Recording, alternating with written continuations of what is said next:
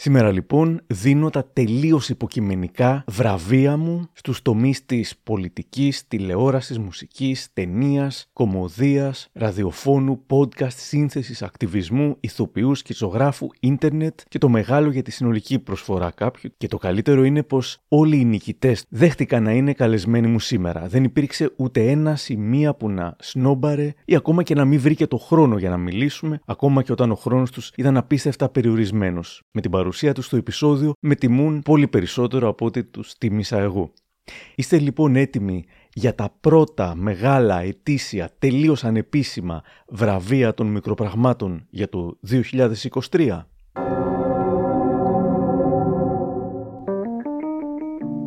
Είναι τα podcast της Lifeo. Γεια χαρά, είμαι ο Αρής Δημοκίδης και σας καλωσορίζω στα Μικροπράγματα, το podcast της Lifeo που φιλοδοξεί κάθε χρόνο να έχει ενδιαφέροντα επεισόδια. Αυτό είναι το τελευταίο του 2023.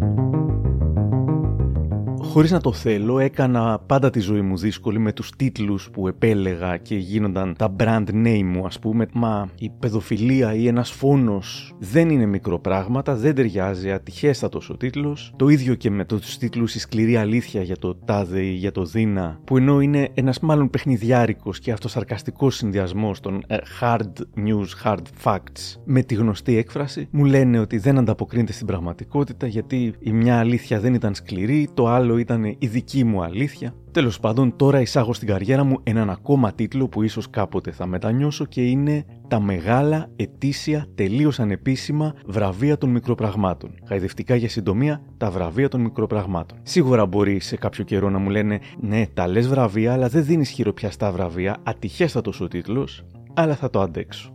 Ξεκινάμε με το βραβείο πολιτικής Φέτος υπήρξαν ε, πολιτικοί που σε ένα βαθμό εκτίμησα είτε για την ειλικρινιά τους όπως π.χ. τον Στέφανο Κασελάκη είτε για την ορμή τους όπως τον Χάρη Δούκα είτε για το χιούμορ όπως τον Δημήτρη Κουτσούμπα, είτε για την επιμονή όπως τον Αλέξη Πατέλη, ο οποίος πέρα από τη δουλειά που κάνει στο οικονομικό κομμάτι, κάνει σημαντική δουλειά για τα δικαιώματα σε ένα κόμμα που έχει πολύ συντηρητικά κομμάτια. Λοιπόν, φέτος για το υπερκομματικό προφίλ της, για την ενωτική στάση της, την πρωτοποριακή σχέση της με τα social media και για τον αξιόλογο τρόπο με τον οποίο κρατά τις απαραίτητες ισορροπίες, έχω φτιάξει και τελείως ανεπίσημα εφέ για όλους τους νικητές.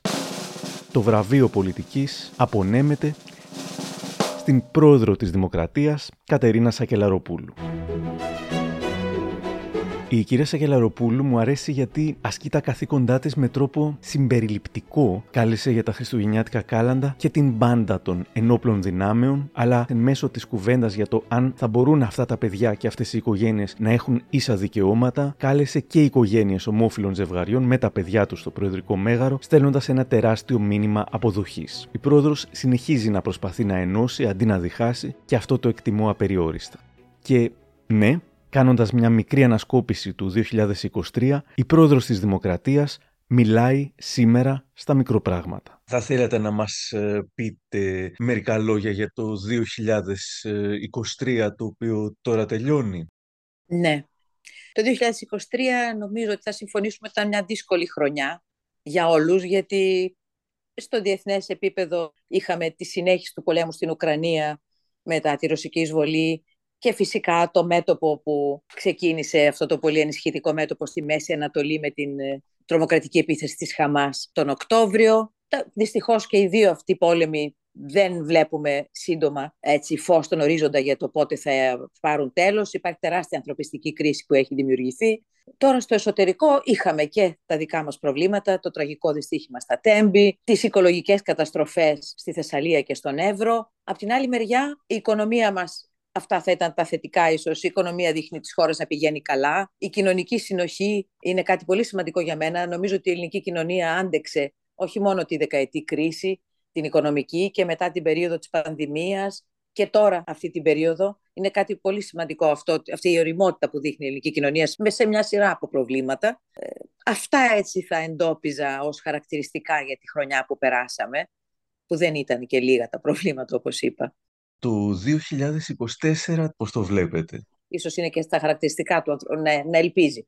Όσο ζούμε ελπίζουμε να βλέπει τα πράγματα θετικά. Μακάρι να λείψουν τα προβλήματα που ανέφερα. Και η Ευρώπη έχει πάρα πολλά θέματα ανοίξει και φυσικά και το μεταναστευτικό είναι ένα μεγάλο ζήτημα. Η κοινωνική συνοχή δοκιμάζεται παντού, γιατί η οικονομική κρίση και ως συνέπεια των πολεμικών σειράξεων, ας πούμε, και η ενεργειακή κρίση, η επισητιστική, όλα αυτά που προηγήθηκαν, αυτά φέρνουν φυσικά και τη μεγάλη κρίση, που είναι κρίση που χτυπάει την κοινωνία τελικά χτυπάει την καθημερινότητα των πολιτών. Αυτό είναι κάτι που δεν είναι τόσο εύκολο με μαγικές συνταγές να εκλείψει. Εύχομαι λοιπόν όσο γίνεται συντομότερα να λείψουν τα προβλήματα ή τέλος πάντων να μπουν σε μια σειρά γιατί είναι πολύ σημαντικό να ξέρουμε ότι σε όλο τον πλανήτη, δεν είναι μόνο εκεί που ανέφερα, είναι το Σουδάνι, είναι η Εμένη, να ξέρουμε ότι σε όλο τον πλανήτη υπάρχουν συνάνθρωποι μας που υποφέρουν. Αυτό είναι τραγικό. Φυσικά η κλιματική αλλαγή είναι πολύ σημαντικό, η κλιματική κρίση δείχνουν ότι πια συνειδητοποιούν και τα κράτη, οι κυβερνήσεις, τα μέτρα που πρέπει να πάρουν όσο γίνεται πιο έγκαιρα, να ακούγονται επιστήμονες για να προχωρήσουμε λιγότερο καταστροφικά στο μέλλον, ας το πω έτσι. Mm. Και θα έλεγα και κάτι για αυτές τις μέρες, γενικότερο όμως είναι. Φυσικά αυτές τις μέρες είναι σημαντικό να μην, μείνει, να μην νιώσει κανείς μόνος. Αλλά γενικά πάντα είναι για μένα κρίσιμο να βλέπουμε στην κοινωνία τους ευάλωτους. Και αυτό είναι ένα καθήκον της πολιτείας πρώτα, αλλά τελικά και του καθενός από εμά να μην μένουν πίσω αυτοί που δυσκολεύονται να παρακολουθήσουν, ας πούμε, το ρυθμό της κοινωνίας όσο γίνεται να τους συμπεριλάβουμε, να είμαστε κοντά. Αυτό είναι για μένα πάντα ένα μεγάλο στίχημα. Ε, κυρία Πρόεδρε, σας ευχαριστώ πάρα πολύ. Καλή χρονιά και ό,τι επιθυμείτε. Ε, ευχαριστώ πολύ. Καλά Χριστούγεννα σε όλες και όλους. Καλή χρονιά να έχουμε, όπως είπε και η Δημοκίδη. Ευχαριστώ και εγώ πολύ.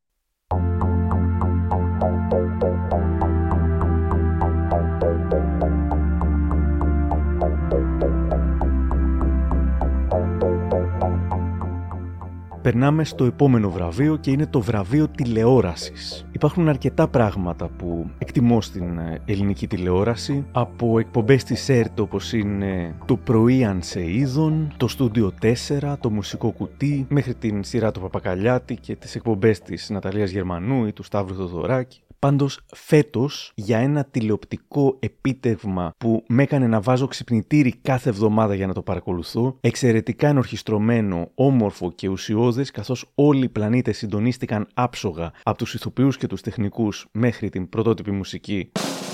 Το βραβείο πηγαίνει στον Βασίλη και κάτω και σε όλη την παρέα της σειράς Milky Way.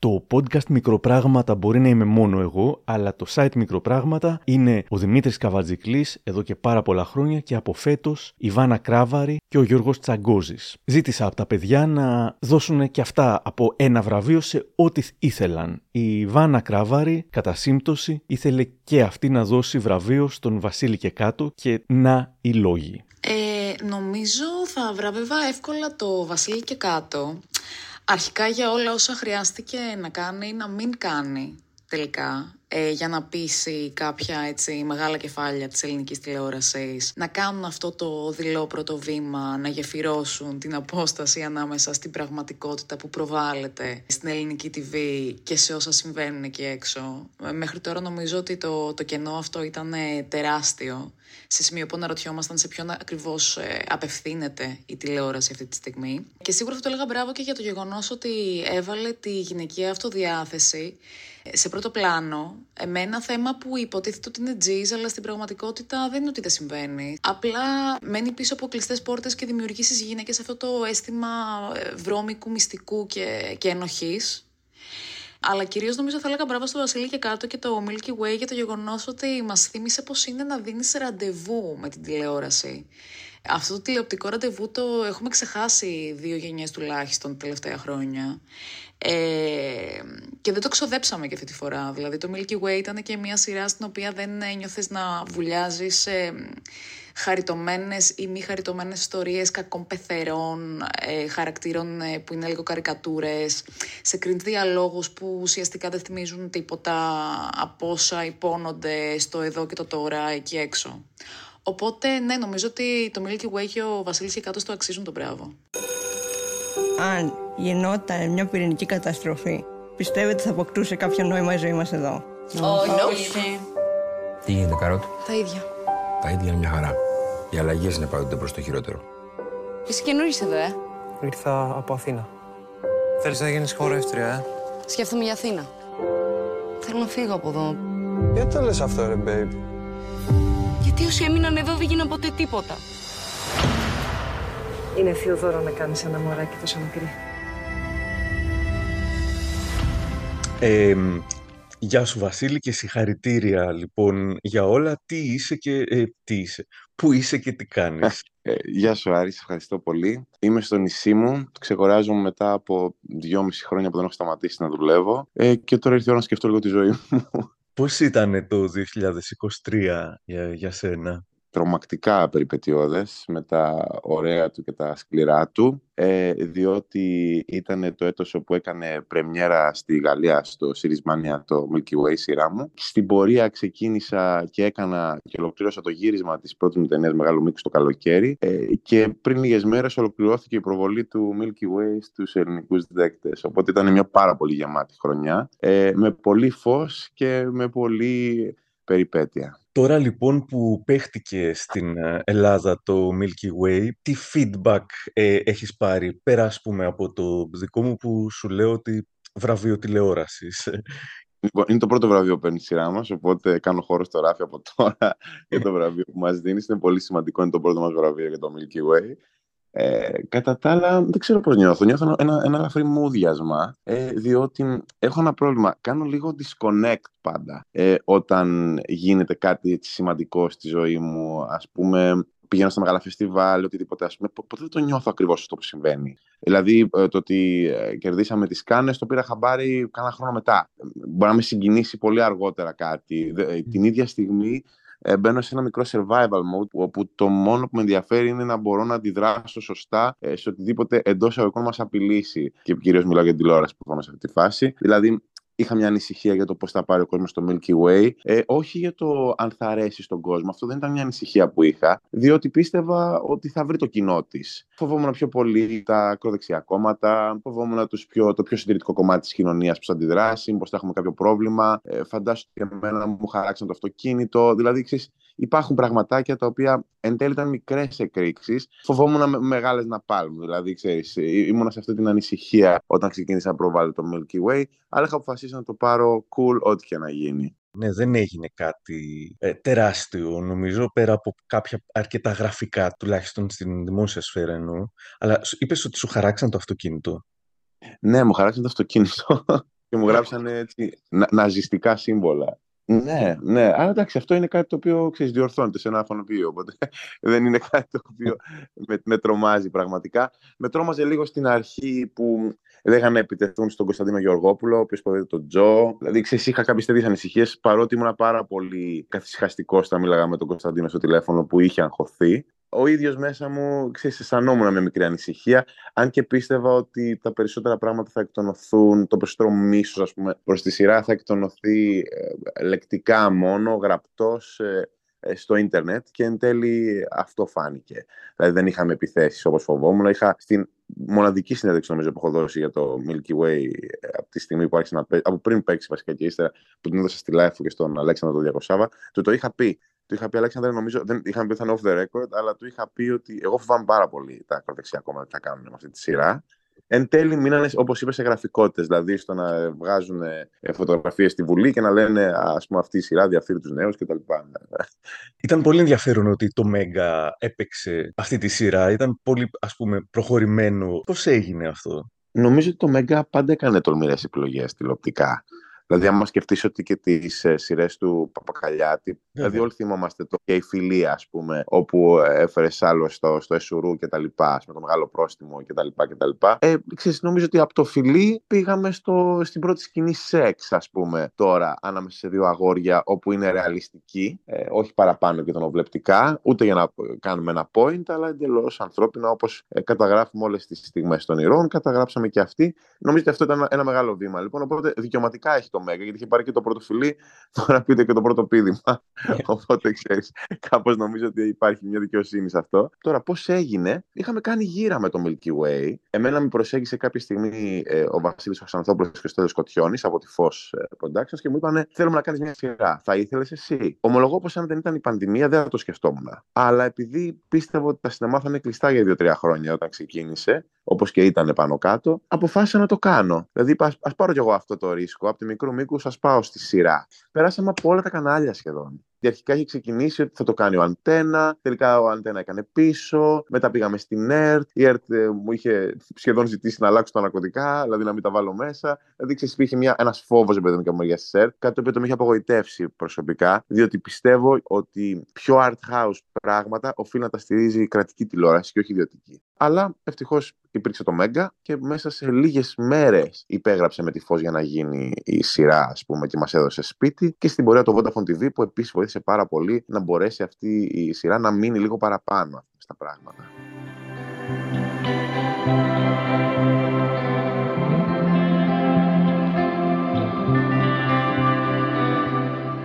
Ε, κάθε επεισόδιο είχε τόση πολλή δουλειά που ήταν σαν να ήταν μια ταινία ολόκληρη. Έτσι το αντιμετώπισες περίπου; Ε, ναι, δεν ήξερα, ξέρεις, Άρη, δεν ήξερα άλλο τρόπο. Δηλαδή δεν είναι ότι κάπως ή κάπου είχα μάθει τον τρόπο που γράφω τις σειρές. Και αλήθεια δεν είχα δει και πολλές σειρές. Οπότε δεν ήξερα πώς γράφεται μια σειρά. Μπορούσα να φανταστώ, δηλαδή από δύο-τρεις σειρές που είχα δει να πάρω λίγο τη δομή. Παρ' όλα αυτά, εν τέλει, όντως, τα αντιμετώπισα σαν ταινίες με δική τους θεματική το κάθε επεισόδιο. Είχα φοβερή βοήθεια για αυτά, κυρίως από την εταιρεία Παπά. Και ύστερα η Κωνσταντίνα Κοντζαμάνη είχε δουλέψει γύρω στον ένα μήνα και ένα μισή μήνα για το project αυτό. Ε, η Νεφέρη Αθανασιάκη μου είχε βοηθήσει πολύ. Είχα τρία κορίτσια τα οποία με βοήθησαν πάρα πολύ. Και αυτό είχε μεγάλη σημασία για μένα, γιατί κυρίως ήταν απειροελάχιστος ο χρόνος που είχα στη διάθεσή μου για να γράψω το Milky Way. Νομίζεις ε, βρήκε το κοινό του στην Ελλάδα; Από άποψη δηλαδή τηλεθέασης νομίζω δεν έσκησε τύπου σασμός ξέρω εγώ τη γη της ελιάς έφτασες ε, πιστεύεις σε αυτούς που θα θέλατε να φτάσει; Ποτέ δεν, δεν θα είμαι ευχαριστημένος εγώ προσωπικά με κάτι τέτοιο. Θέλω να πω και η ταινία μου να κάνει 100.000, θα σκέφτομαι ποτέ γιατί δεν έκανε 150.000 εισιτήρια. Δεν νομίζω ότι μπορούμε να πούμε ποτέ ότι έφτασε το κοινό της. Ε, θα σου πω ότι χαίρομαι που δεν πάτωσε.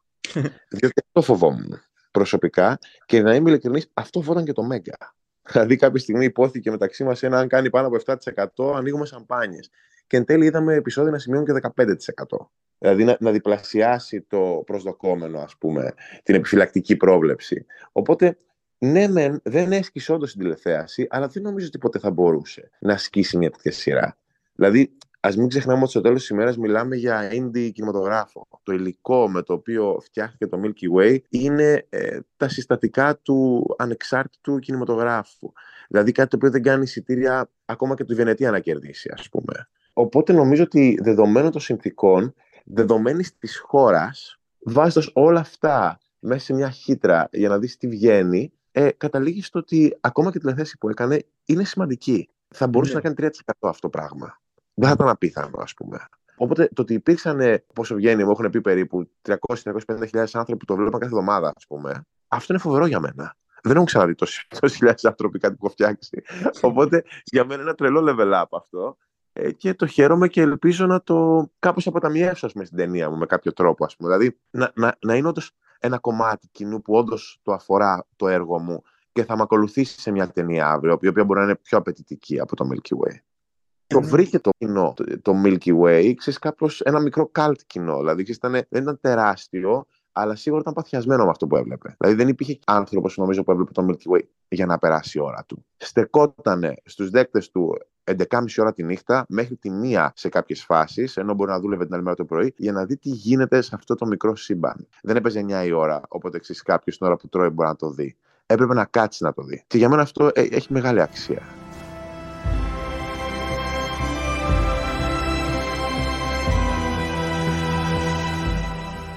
Πες μου λίγο για τα σχέδιά σου για το 24. Έχεις γυρίσει λοιπόν αυτή την ταινία με μερικούς από τους ε, ηθοποιούς, έτσι το δικό σου Brad Pack Είναι αλήθεια. Δηλαδή, η πρωταγωνίστρια της ταινίας μου είναι η Δάφνη Πατακιά, με την οποία δεν έχω ξανασυνεργαστεί στο παρελθόν, αλλά έχουμε μια φιλία τα τελευταία χρόνια που διατηρούμε και θέλαμε πολύ να συνεργαστούμε οι δυο μας. Κατά τα άλλα, ε, παίζουν άνθρωποι από το γνώριμο σύμπαν για αυτούς που παρακολουθούν το σινεμά μου. Δηλαδή, παίζει ο Νικολάκη Ζεκίνογλου, ε, παίζει ο Ιώκο, ο Ιωάννης Κωτίδη, ε, παίζει ο Σταύρος Οτσουμάνης, η Ναταλία η Swift, είναι άνθρωποι με τους οποίους έχω ξανασυνεργαστεί και συμπροταγωνιστούν άλλα τρία παιδιά με τα οποία δεν έχω ξαναδουλέψει. Εκ των οποίων οι δύο δεν είναι και ηθοποιοί.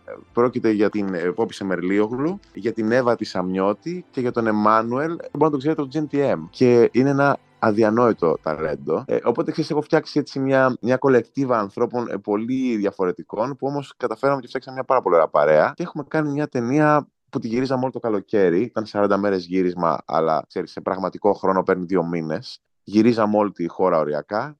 Ε, πάρα πολύ Πελοπόννησο και Τελακαρνανία, σε πάρα πολύ παράξενα μέρη. Ξέρεις, νομίζω ότι κάπως μέσα από την ταινία θα συστήσουμε και μια Ελλάδα που πολλοί κόσμος δεν γνωρίζει ότι υπάρχει, κυρίως στο εξωτερικό, αλλά και στην ίδια τη χώρα. Ε, και είναι ένα road trip μιας παρέας. Δεν μπορώ να πω περισσότερα πράγματα αυτή τη στιγμή, αλλά νομίζω ότι είναι κάτι πολύ, πολύ όμορφο και αρκετά τολμηρό αυτό που φτιάξαμε και ανυπομονώ να το ολοκληρώσω. Έχει τελειώσει το μοντάζ μόλις και μέσα στο 24 θα πρέπει να έχω ολοκληρώσει και όλο το post-production, δηλαδή τον ήχο, το χρώμα, τα VFX, τις μουσικές κτλ. Και ευελπιστώ να είναι έτοιμη η ταινία την Άνοιξη και να περιμένουμε μια όμορφη πρεμιέρα.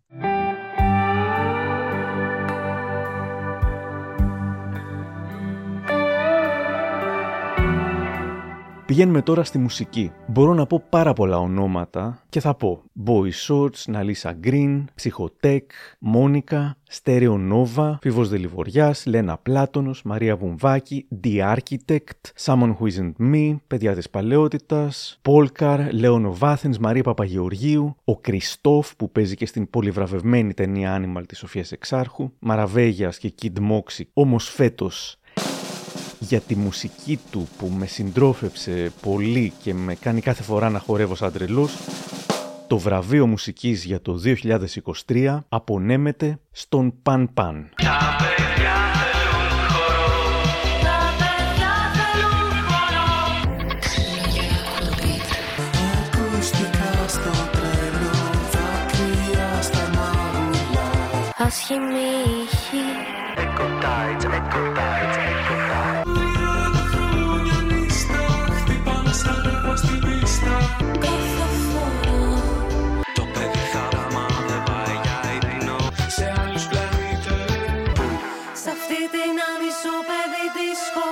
Λοιπόν, γεια σου Παν Παν και χρόνια πολλά. Ε, χρόνια πολλά, Ρή. Συγχαρητήρια για το ότι κέρδισες το τελείως ανεπίσημο βραβείο των μικροπραγμάτων. Α, πώς θα περιεγράφεις εσύ το δικό σου 2023? Κυκλοφόρησαμε το δίσκο των Ecotides την Άνοιξη. Ε, ταξιδέψαμε σε όλη την Ελλάδα για να τον ε, ταξιδέψουμε και αυτόν το δίσκο.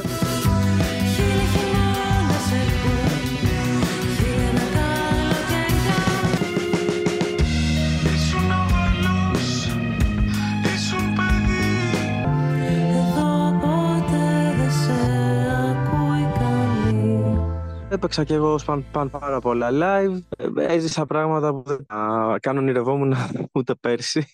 Παράδειγμα, έπαιξα στην Τεχνόπολη με το Μαζόχα σε ένα live που από κάτω είχε 3.500 κόσμο, ας πούμε, που είναι ε, έτσι ένας αριθμός ανθρώπων που δεν τον έχω ξαναντιμετωπίσει, αλλά πήγε πάρα πολύ ωραία και αυτό το live. Και παράλληλα δούλευα το μεγάλο μου κόμικ, που το δούλευα πάνω από ένα χρόνο και κυκλοφόρησε τώρα πρόσφατα. Είναι η διασκευή στο κλασικό μυθιστόρημα του Καζατζάκη, το Καπετάν Μιχάλη, σε κόμικ. Έχω κρατήσει τη βασική δομή του βιβλίου. Απλά νιώθω ότι εγώ φωτίζω το χαρακτήρα κάπως διαφορετικά από ότι ο ίδιος ο συγγραφέας το 1950.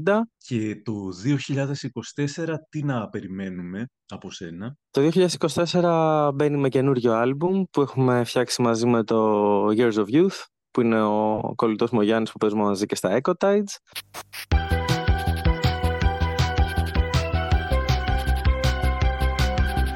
Είναι ένα sci-fi album είναι μια ιστορία με, με αφορμή μάλλον το υποτιθέμενο ταξίδι ε, μιας ομάδας ανθρώπων στον Άρη το 1987. Ε, βρίσκω την ευκαιρία να πω μέσα από τους στίχους τέλος πάντων μια ιστορία για το πώς οι άνθρωποι συνειδητοποιούν ότι αγαπάνε πολύ κάποια πράγματα αλλά πλέον να βρίσκονται μακριά τους και παράλληλα είναι και ένα γράμμα αγάπης ας πούμε προς το πλανήτη Γη.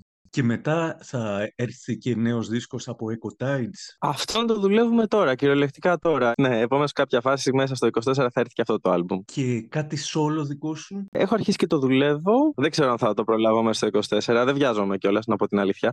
Αλλά σίγουρα θα έχουμε πολλά live. Δηλαδή, όλο το Μάρτιο θα γυρίσουμε όλη την Ελλάδα κυριολεκτικά. Ήθελα να πω βασικά ότι εκτός από όλα αυτά τα πάρα πολύ όμορφα που φαίνονται προς τα έξω, τα δημιουργικά κλπ. κλπ ότι παράλληλα τρέχει και μια καθημερινότητα αγχωτική, δύσκολη. Σε προσωπικό επίπεδο είμαι ok, αλλά με αγχώνει πάρα πολύ το γύρω-γύρω και είναι κάποιες φορές πάρα πολύ δύσκολο πώς να το πω, να λειτουργήσει με όλους τους πολέμους, όλη τη βία που βλέπουμε, το κοινωνικό ζόρι που βλέπω να αντιμετωπίζει τόσος κόσμος. Ψάχνω τέλος πάντων μέσα από αυτά τα πράγματα που κάνω να βρίσκω πρώτον δύναμη εγώ και μετά σε δεύτερο χρόνο ή δυνατόν να περνάω αυτή τη δύναμη και σε άλλους ανθρώπους. Σου εύχομαι ένα χαρούμενο και υγιές και όσο λιγότερο αγχωτικό γίνεται 2024. Ευχαριστώ, το ανταποδίδω ακριβώς όπως το είπες ειδική μνήμα στην Καλλιόπη Μητροπούλου που πέρα από τα φωνητικά στον Pan Pan και στα Echo Tides, αλλά και τη δική της μουσική, έχει και απίθανη σκηνική παρουσία σε όλα τα live που έχω πάει. Πηγαίνω τώρα στον Γιώργο Τσαγκόζη, ο οποίος επέλεξε να δώσει το δικό του βραβείο σε κάποιον άνθρωπο της ελληνικής μουσικής. Τον ακούμε. Καλλιτέχνης της χρονιάς για μένα είναι φέτος ο Θανάσης Κωνσταντίνου για δύο λόγους. Πρώτον, γιατί στο εξαιρετικό του καινούργιο άλμπουμ, το Urbanum, η Urban, δεν ξέρω πώς λέγεται, καταφέρει μια ακολουθώντας την περπατημένη οδό του, σε εισαγωγικά έντεχνου, να μα δώσει ένα άλμπουμ που συνδέει την παραδοσιακή μουσική και το λαϊκό τραγούδι με ένα ιδιότυπο βαλκανικό trip hop σε ένα μουσικό, σε σημεία ψυχεδελικό ταξίδι που φέρνει κοντά την ύπεθρο με το άστι. Με εσωτερικούς στίχους όπως πάντα, που μοιάζουν με μικρά ποίηματα και μπόλικα samples. Όπως έγραψε και κάποιος στα σχόλια στο YouTube κάτω από το κομμάτι επανομή, Prodigy με κλαρίνα.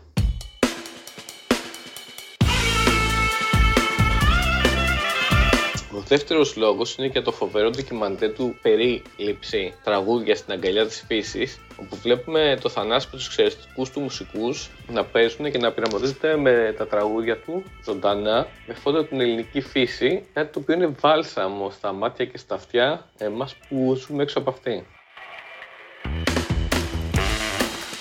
Περνάμε στο βραβείο ταινίας μεγάλου μήκους. Έχοντας κάνει φέτος έντονο φεστιβαλικό τουρισμό εντός Ελλάδας, στο ωραιότατο φεστιβάλ κινηματογράφου στα Χανιά, στο Evia Film Project στα Λουτράιδη Ψου και Τριγύρω, τα μικρού μήκους θα τα πω μετά, και κυρίως στο φεστιβάλ Θεσσαλονίκης, μου άρεσαν πολλές ελληνικές ταινίες. Μία ταινία έκλεψε την καρδιά μου για την αθέατη ιστορία των ανηματέρ του ελληνικού καλοκαιριού, για την εξαιρετική μη στερεοτυπική απεικόνηση ενός ελληνικού νησιού, για τη δυνατή ιστορία και τις εξαιρετικές ερμηνείες, ακόμα και για το ότι είναι το πρώτο ελληνικό φιλμ που κατακτά τον Χρυσό Αλέξανδρο στο Φεστιβάλ Θεσσαλονίκης μετά από τρεις δεκαετίες, το βραβείο πηγαίνει στην ταινία Animal της Σοφίας Εξάρχου.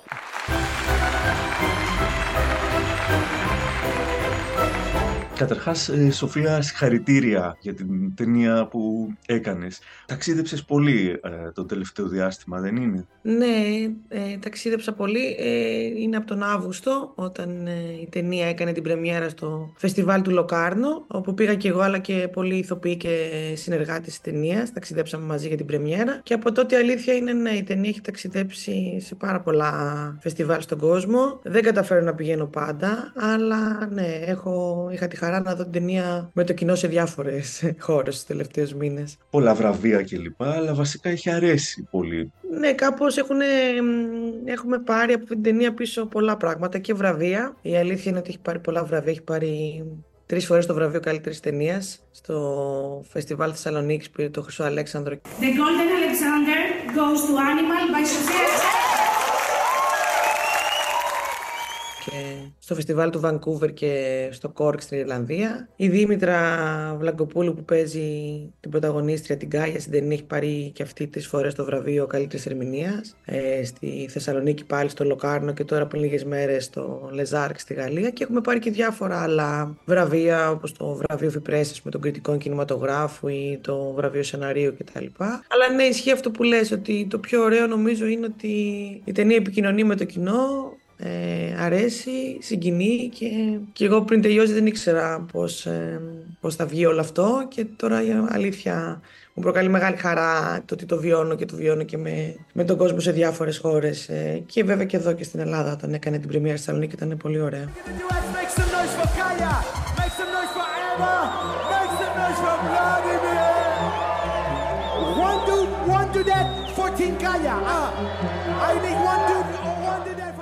Και πότε θα βγει στις αίθουσες στην Ελλάδα; Ναι, η ταινία βγαίνει 8 Φλεβάρι στην Ελλάδα ε, και γενικά η διανομή της ξεκινάει τώρα το 2024, 17 Γενάρη βγαίνει στη Γαλλία, 8 Φλεβάρι βγαίνει εδώ και μετά βγαίνει και σε άλλες ε, χώρες στους επόμενους μήνες. Οπότε είναι και αυτό το κομμάτι που πρέπει τώρα να, και να δουλέψουμε γι' αυτό και ελπίζω να πάει καλά. Ε, η επόμενη σου ταινία έχει ξεκινήσει το ταξίδι αυτό της συγγραφής ας πούμε ή της ιδέας; Ε, λίγο, νομίζω είμαι ακόμα στο στάδιο που δεν τολμάω να, να ξεκινήσω τη συγγραφή την ίδια, κρατάω σημειώσεις.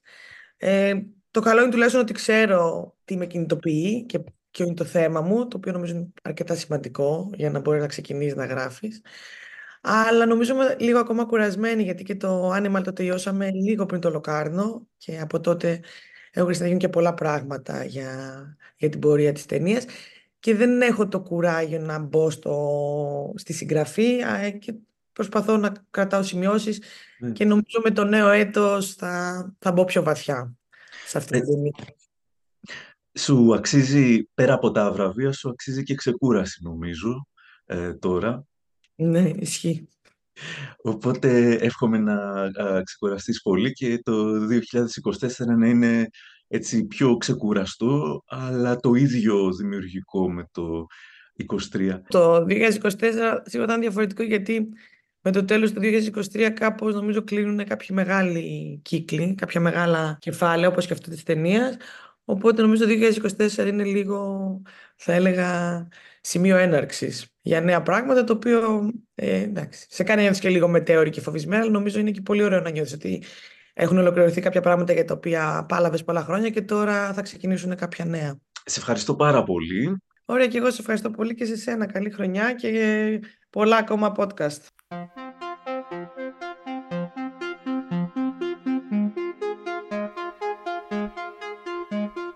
Περνάμε τώρα στο βραβείο κομικού. Υπάρχουν αρκετοί που μου αρέσουν, όπως ο Κάιν, ο Θανάσης Σαμαράς, φανταστικός, τα παιδιά από το Μετέχνιο, η Κατερίνα Βρανά, ο Πασπάτης. Όμως για φέτος και για όλα τα απολαυστικά βίντεο που έκανε, το βραβείο κομικού πηγαίνει στον Διονύση Ατζαράκη.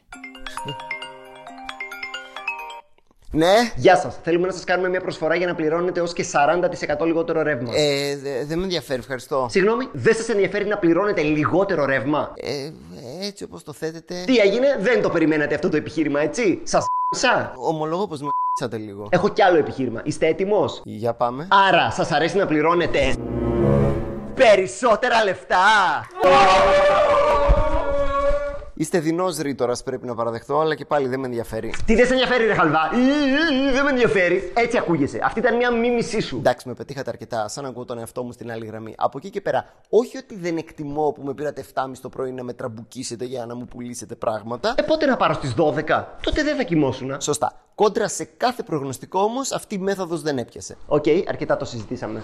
Δώσ' μου το αφημί σου. Τι; Το αφημί σου. Τι το θες; Δεν μπορώ να σου πω. Είναι προσωπικά δεδομένα. Πιανού. Δικά σου. Δώσ' τα μου. Τι λες, ρε άνθρωπε; Πες λίγο, αποδέχομαι τους όρους. Τι κάνεις, μου αλλάζει πάροχο με το ζόρι. Τι λέτε, κύριε; Αυτό θα μπορούσε να γίνει μόνο εν γνώση σας. Α, ευτυχώς. Πες λίγο τώρα κάτι άσχετο. Πες, έλαβα γνώση για την αλλαγή παρόχου και επιθυμώ να προχωρήσω. Δεν, δεν επιθυμώ να προχωρήσω. Δύο αρνήσεις κάνουν μία κατάφαση, έχουμε το τελικό OK. Όχι, όχι, κανένα OK δεν έχουμε. Είμαι ικανοποιημένος από τον πάροχό μου. Είσαι όντως ικανοποιημένος; Ή απλώς μένεις από συνήθεια. Τι; Σε κάνει να γελάς, θυμάται την επαιτειό σας. Σε σκεπάζει το βράδυ με ένα κουβερλί για να μην την αρπάξεις. Μιλάμε ακόμα για πάροχο ρεύματος. Έλα σε εμάς και δεν θα χάσεις. Το ρεύμα μας είναι τόσο καλό που οι πελάτες μας βάζουν πυρούνια στις μπρίζες για να το νιώσουν. Αυτό ακούγεται θανατηφόρο. Η βλακεία σου ακούγεται θανατηφόρα που δεν θες να πληρώνεις λιγότερο ρεύμα. Λοιπόν, Πες μου ένα πράγμα γιατί θα χάσω τα λογικά. Ε, συγχαρητήρια για τη δουλειά που έκανες όλη τη χρονιά. Μου άρεσε πάρα πάρα πολύ. Ε... Σε ευχαριστώ πάρα πολύ και ανταποδίδω κιόλας. Σε ευχαριστώ και ανταποδίδω και εσύ Ναι. τα έχεις πάει εξαιρετικά και με το podcast. ε. Χίλια ευχαριστώ. Λοιπόν, ήθελα να σε ρωτήσω για το πώς ήταν το 2023 σου ε, επαγγελματικά. Πώς θα περιέγραφες αυτή τη χρονιά για σένα και τι από αυτά που έκανες ε, φέτος, τι σου άρεσε πιο πολύ; Κουραστική, ε, πολλή δουλειά βγήκε. Η αλήθεια είναι αυτή. Οφείλω να, το, να μου το δώσω αυτό. Ότι δούλεψα πάρα πολύ φέτος και έβγαλα πολλά και δύσκολα πράγματα τα οποία δεν τα έχει δει ακόμα ο κόσμος.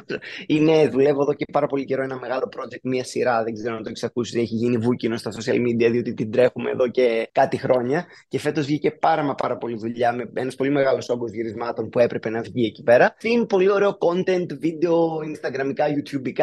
Βγήκανε πολύ ωραία πράγματα. Δηλαδή το έβαλα λίγο στόχο από ένα σημείο και μετά, από το Σεπτέμβρη και μετά να έχω ένα, μια ας πούμε σταθερή παραγωγή content, να έχω τουλάχιστον ένα βίντεο τη βδομάδα και το οποίο το τήρησα παραδόξως για μένα. Από όσα βίντεο έκανες το 2023, υπάρχει Μμμ. κάποιο που θα ξεχώριζες Μμμ, υπάρχουν κάμποσα τέτοια. Ξεκινώντας πλέον, ήταν το προηγούμενο Φλεβάρι, οπότε οριακά δεν το θυμάται κανείς γιατί έχει περάσει ένας χρόνος. Μου άρεσε πολύ το δεύτερο GNTM που βγάλαμε τότε. Ε, και στα πιο πρόσφατα τώρα, μου άρεσε πολύ το βίντεο με τη Χαρούλα Αλεξίου, που θεωρώ ότι ήταν και ένας υπέροχος άνθρωπος, μια πολύ ωραία συνεργασία. Γεια σας. Γεια σας. Φίλες και φίλοι, σήμερα είναι μαζί μας η Χάρης Αλεξίου. Έπρεπε να το δείτε από μέσα αυτό; Όχι, όχι, κάτι ε, άλλο διάβαζα, εντελώς άσχετο. Α- Άσχετη ερώτηση όμως. Το Χάρη δεν γράφεται με ήττα.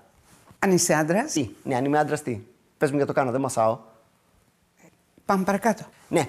Ε, σήμερα η Χάρη είναι εδώ μαζί μας για να μας μιλήσει για το καινούργιο της α, βιβλίο... Δίσκο. Δίσκο. Το είπα πρώτος. Όχι.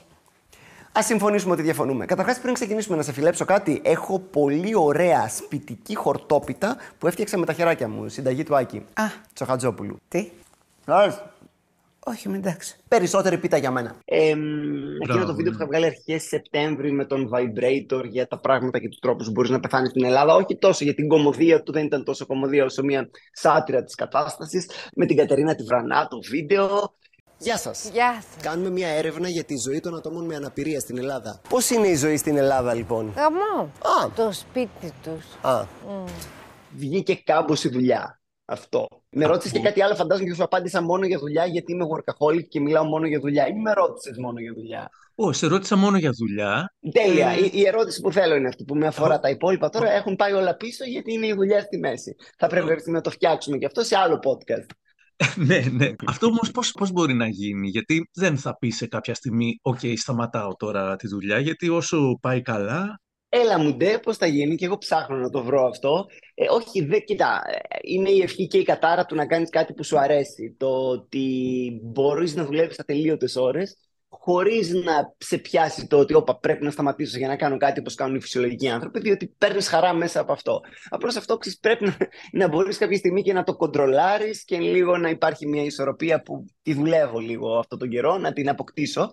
Ε, φαντάζομαι με το, ξέρεις, κάποια μεγάλα και δύσκολα project να, βγουν, να βγουν προς τα έξω, μετά ελπίζω ότι θα είναι λίγο πιο ελεγχόμενο το πράγμα. είναι στους ε, στόχους του ε, 24, ναι, αυτό. Ναι, είναι σωστό ναι, να ολοκληρωθούν project αφενός και αφετέρου να υπάρξει ένα καλύτερο work-life balance που λένε οι φίλοι μας οι Βρετανοί. Ε, για το 2024, οπότε είναι αυτό το project που έχεις πει και που εννοείται έχω δει στα social media, γιατί το έχω Ναι. μοιραστεί από τον Αλντίνο ε, Αλμπάνη. Αλμπάνη, ναι. Και πόσοι, και πόσοι Όλοι. παίζουν. Τι είναι αυτό; Όλοι, ναι, ναι. Αυτό τι είναι, καλή ερώτηση. τι επιτρέπεται είναι να κομ- Ναι, θα σου πω αυτά που επιτρέπεται να πω. Είναι ένα mini series, ε, κομμωδία, αλλά με κάμποσα στοιχεία άξιων δράσης μέσα, το οποίο ξεκίνησα να γράφω μαζί με τον Θωμά Ζάμπρα, σκηνοθετώ εγώ, κάνω παραγωγή εγώ, ε, οπότε είναι όλο, ρε παιδί μου, ε, ε, πολύ πάνω μου. Και επειδή όταν λέω κάνω παραγωγή έβαζα και τα λεφτά, εγώ ένας από τους πολλούς λόγους που αυτό σταμάταγε και ξεκινούσε, πέραν το ότι προέκυψαν COVID στη μέση, η εγκυμοσύνη της μέρης στην Ατσάκη που έπρεπε να την περιμένουμε, προέκυψε και το ότι παιδιά πάυση μισό να βγάλω πάλι λεφτά και επιστρέφω γιατί δεν έχω τώρα. Ή Προέκυψαν και τέτοια. Γι' αυτό μας έχει πάει τόσο καιρό. Τώρα είμαστε πολύ κοντά σε ελπιδοφόρες συζητήσεις. Το υπόλοιπο κομμάτι γυρισμάτων που μένει, μένει ένα μεγάλο δύσκολο κομμάτι που είναι action, γιατί κατά τα άλλα έχει τελειώσει, να γίνει υπό από πιο σωστές προποθέσει, με βοήθεια. Οπότε πρέπει μέσα στο 24 αυτό το project να τελειώσει και να το δείτε κιόλας. Οπότε αυτός είναι ο βασικός στόχος για το 24, να ολοκληρωθεί αυτό το project και να το δείτε επιτέλους. Ή να το παρατήσουμε, κάτι από τα δύο. Δεν γίνεται να το τρέχουμε. δηλαδή πρέπει να πάρθουν κάποιες αποφάσεις σχετικές με αυτό το project και αυτό θα γίνει μέσα στο 24. Αλλά όχι, λογικά όλα καλά θα πάνε και θα σας έρθει επιτέλους.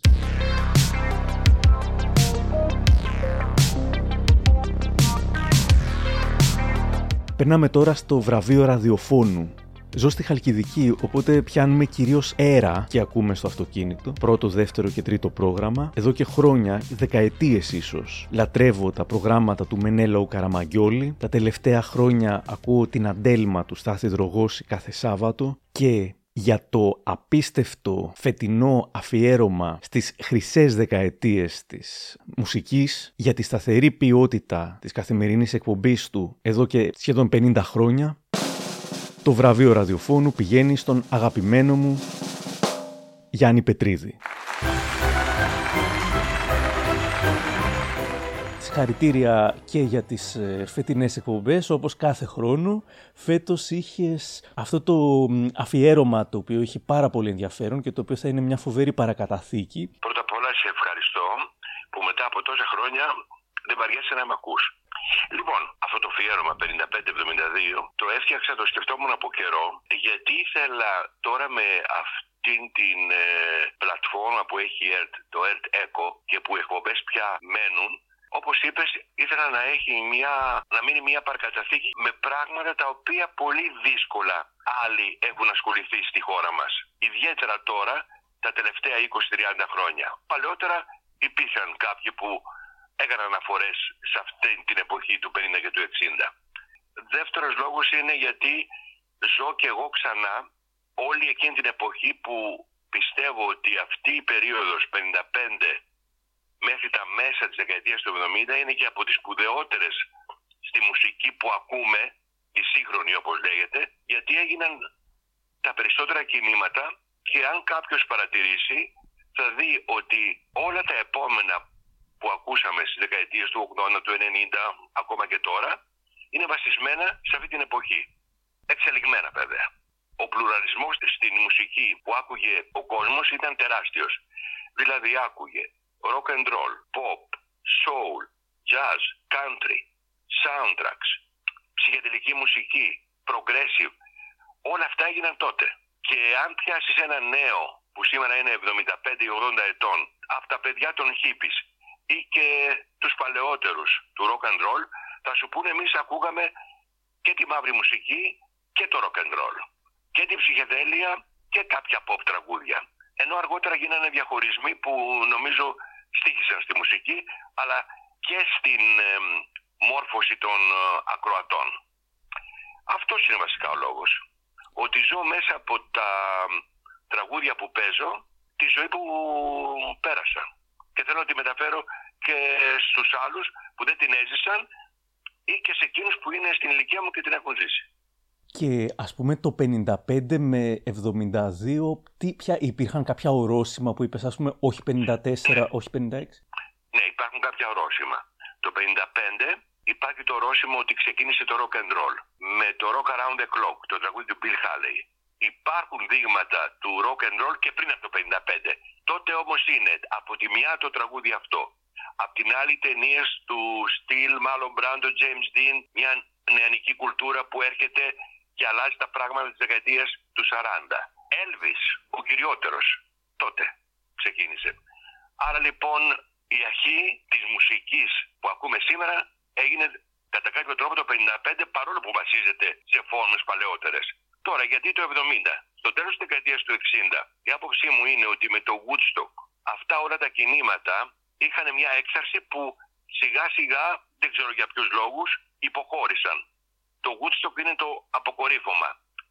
Ένα-δύο χρόνια ακόμα και αυτοί οι μεγάλοι δημιουργοί έβγαλαν τα τελευταία τους καλά άλμπουμ, η διάλυση των Beatles το 70, η διάλυση σχεδόν της Motown, η οποία δεν ήταν πια αυτή που έπαιξε το ρόλο της δεκαετία του 60, είναι διαφορετική Motown μετά το 70, κάπου εκεί ολοκληρώνεται για μένα ένα κεφάλαιο, το πρώτο κεφάλαιο.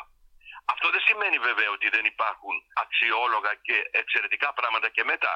Και μέσα στο πρόγραμμά μου, να είμαστε καλά πρώτα απ' όλα, αφού συμπληρώσω αυτό το επικό θα έλεγα αφιέρωμα γιατί είναι τόσα χρόνια και παίζω με λεπτομέρεια πάρα πολλά πράγματα όπως τα έχεις ακούσει θα περάσω και σε μια εποχή πριν από το 55 δηλαδή στα 40, στα 40 όπως λένε που είναι τα big bands και οι crooners αλλά και στη δεκαετία του 70 έχει ο Θεός ακόμα να είμαστε καλά Οπότε υπάρχουν ε, αυτά τα σχέδια για όταν τελειώσει. Ναι, υπάρχουν. Ναι, ναι, να είμαστε καλά. Καλή χρονιά, εύχομαι. Ευχαριστώ. Καλή χρονιά, καλή χρονιά. Και με υγεία.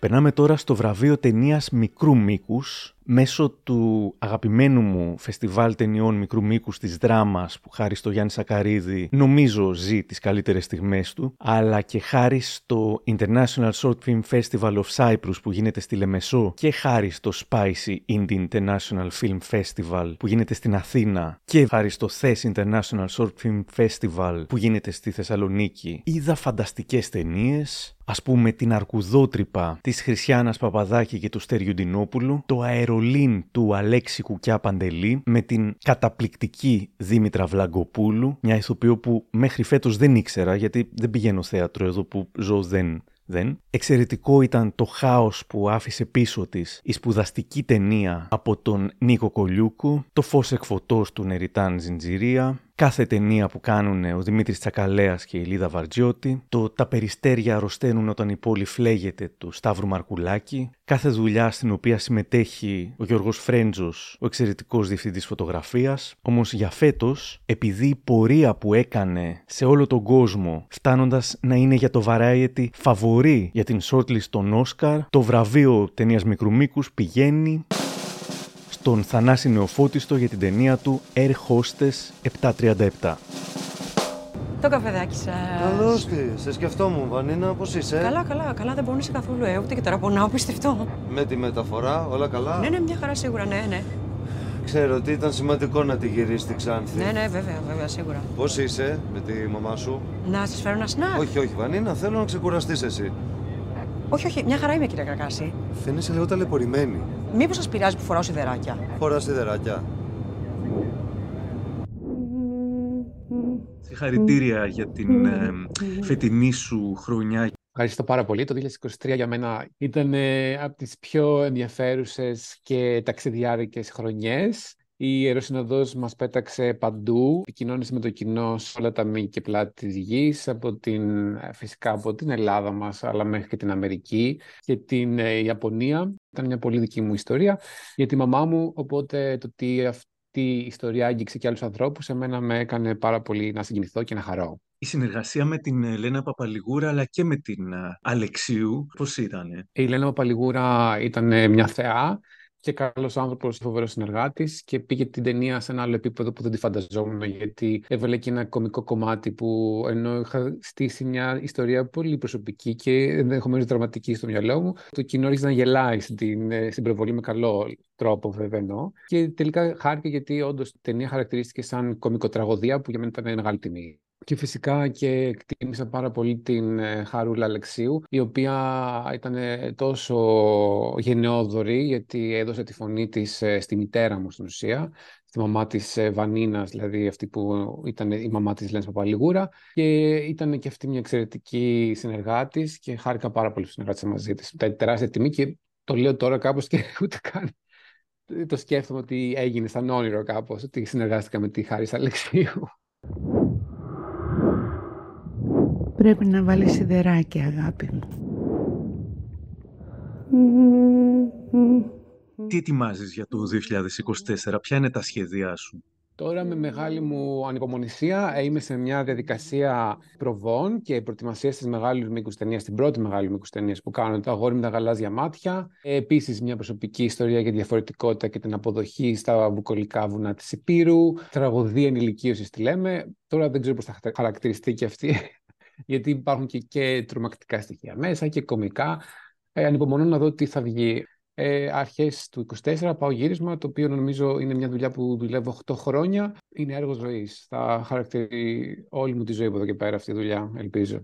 Τώρα σε πέτυχα να κάνεις πρόβες. Πού; Τώρα αυτή τη στιγμή κάνω πρόβες ε, στα βουνά της Αρκαδίας. Η ταινία θα γυριστεί στη Δημητσάνα την όμορφη. Ε, έχω πρωταγωνιστές 15χρονους.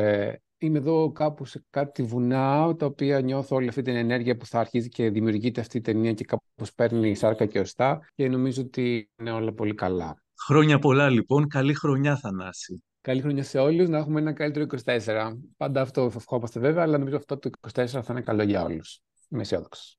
Η ταινία του Θανάση Νεοφώτιστου υπάρχει ολόκληρη δωρεάν στο YouTube στο κανάλι του New Yorker. Αν δεν την είδατε, ψάξτε την Air Hostess 737 με πρωταγωνίστρια τη Λένα Παπαλιγούρα.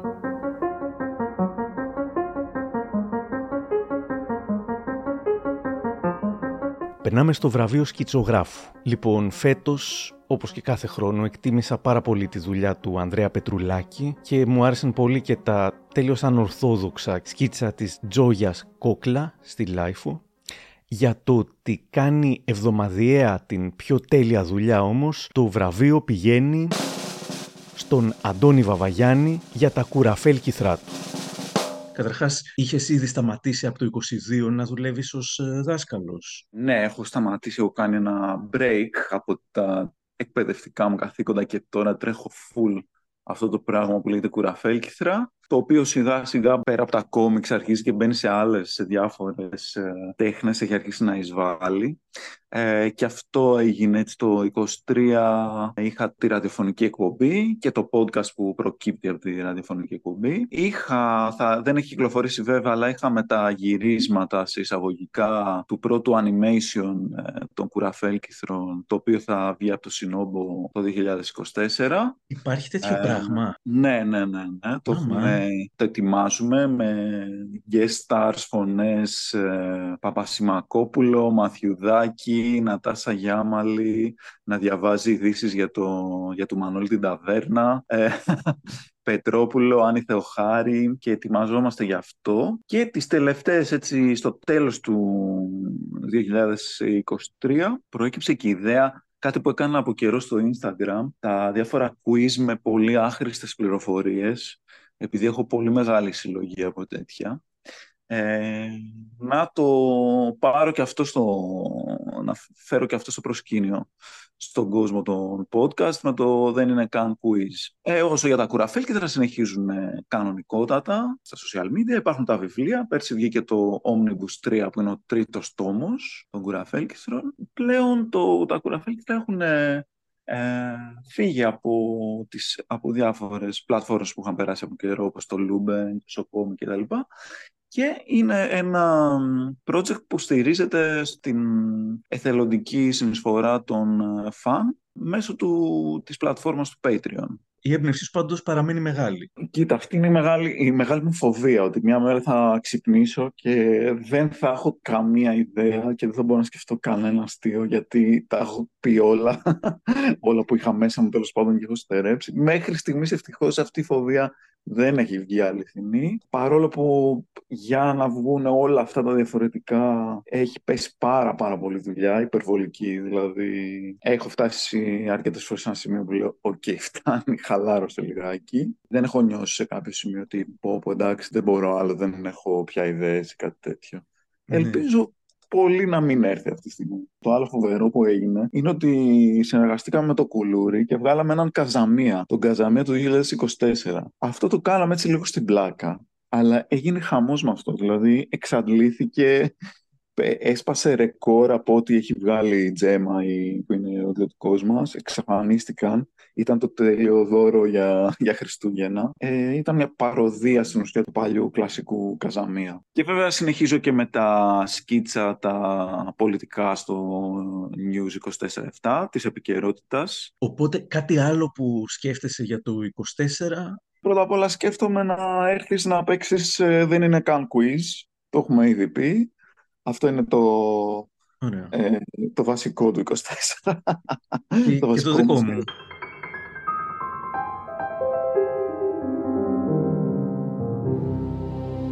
Ήρθε η ώρα για το βραβείο ηθοποιού και καθώς δεν βλέπω ποτέ θέατρο εδώ που ζω, κρίνω από τις ελληνικές ταινίες μικρού και μεγάλου μήκους και την τηλεόραση. Ερμηνείες που ξεχώρισα ήταν της Μαρίνας Σιώτου στο χάος που άφησε πίσω της, ό,τι και αν έκανε η Σοφία Κόκαλη, κάθε χρόνο συμβαίνει αυτό, η Θέμης Μπαζάκα στο Milky Way, η Έλενα Τοπαλίδου σε ό,τι και αν έπαιξε, όπου και αν την είδα, επίσης κάθε χρόνο συμβαίνει αυτό, η Κορίνα Ντούλαρτ από το Milky Way, η Ρωμάνα Λόμπατς για την ταινία του Μανώλη Μαυρή Midnight Skin.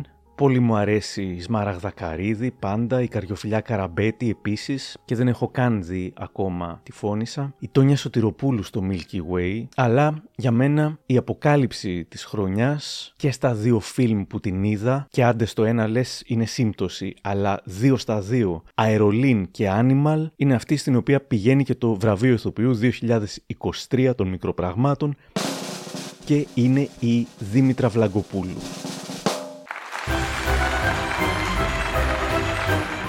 Το 23 ήταν μια χρονιά που θα έλεγα ότι κινηματογραφικά ήταν αρκετά πλούσια για μένα. Οι ηρωίδες που έπαιξες είχαν και κάποια κοινά. Ε, βέβαια πολύ πιο αισιόδοξη ήδη από την αρχή η ηρωίδα του Αερολίν, ενώ Ναι. η, ε, η ηρωίδα σου στο Animal σταδιακά ε, ας πούμε βρίσκει τα πατήματά της. Εσύ πώς ναι, το, θα πώς το λέγαμε βρήκες; πιο σκοτεινό, ένας πιο σκοτεινός και τραυματισμένος χαρακτήρας. Και τα δύο πρόσωπα ασχολούνται με πράγματα κοντινά με καλλιτεχνικής ε, υφής δουλειές.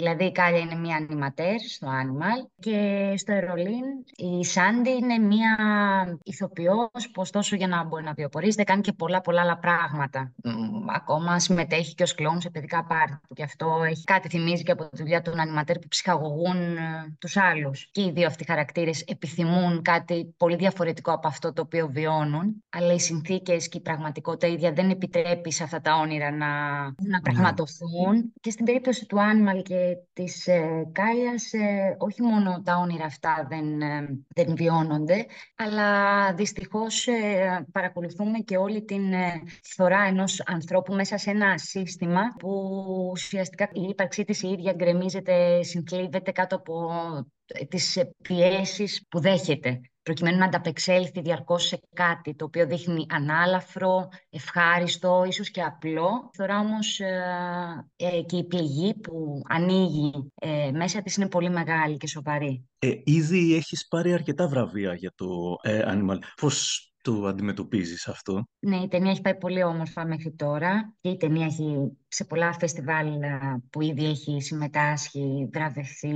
επιβραβευθεί ουσιαστικά και στο κομμάτι της ερμηνείας.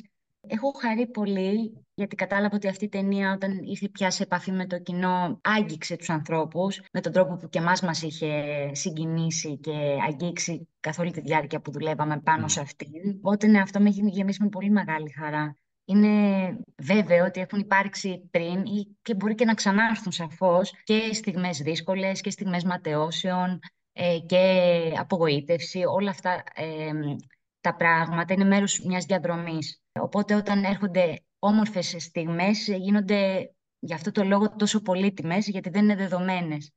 Το 2024 ουσιαστικά για μένα πραγματικά θα είναι αφιερωμένο στη- στο Γλάρο, που ε, ήδη ξεκινήσαμε τις παραστάσεις μας στο Θέατρο Προσκήνιο, ε, σε σκηνοθεσία του Δημήτρη Καραντζά. Θα, τώρα ξεκίνησε το, το ταξίδι αυτό. Είναι μια καθημερινή αναμέτρηση αυτή η παράσταση και αυτό είναι και μια καταπληκτική πρόκληση καθημερινά να προσπαθείς τα πράγματα να γεννηθούν εκείνη τη στιγμή μέσα σου και μπρο- μπροστά στα μάτια θεατών. Είναι μια τέτοια παράσταση λοιπόν που δεν συμβαίνει συχνά να βρίσκεσαι σε τόσο ζωντανές από το κύτταρό τους παραστάσεις. Οπότε για μένα, επειδή θέλω αυτή την εμπειρία να τη ζήσω πραγματικά πολύ γεμάτα, πραγματικά να δοθώ 100% σε αυτό, γιατί το πιστεύω και το αγαπώ και το έργο και αυτό που έχουμε φτιάξει, θα είναι αυτό για μένα το 24, η, η χρονιά αυτή, αυτή η σεζόν.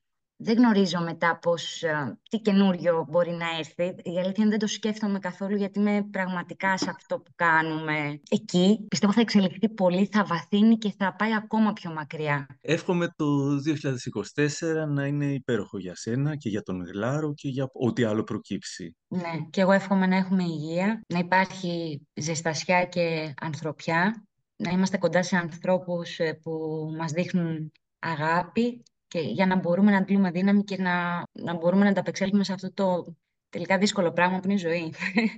ε, αυτό, αυτό εύχομαι για όλους. Και σε ευχαριστώ πολύ.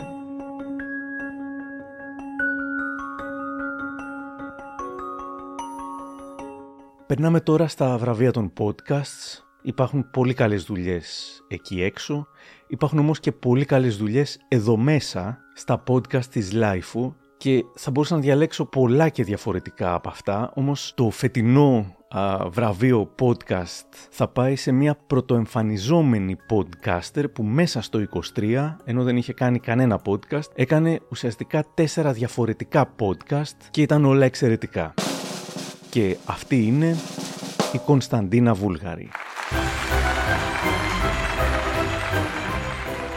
Καταρχάς, ε, συγχαρητήρια για το τελείως ανεπίσημο βραβείο των μικροπραγμάτων στην κατηγορία podcasts. Ευχαριστώ. Χαίρομαι πάρα πολύ που αρέσουν τα podcast γιατί είναι κάτι τελείως καινούριο για μένα. Δηλαδή πέρυσι που τέτοια εποχή έστειλα ένα mail στη μέρα από κοκκίνη, χωρίς να την ξέρω. Και μου είπε, ξέρω εγώ, ναι, ωραία να βρεθούμε και αυτά. Και βρεθήκαμε, ίσως μπορεί να βρεθήκαμε και τέτοια μέρα ακριβώς, δεν ξέρω, λίγες μέρες πριν την πρωτοχρονιά.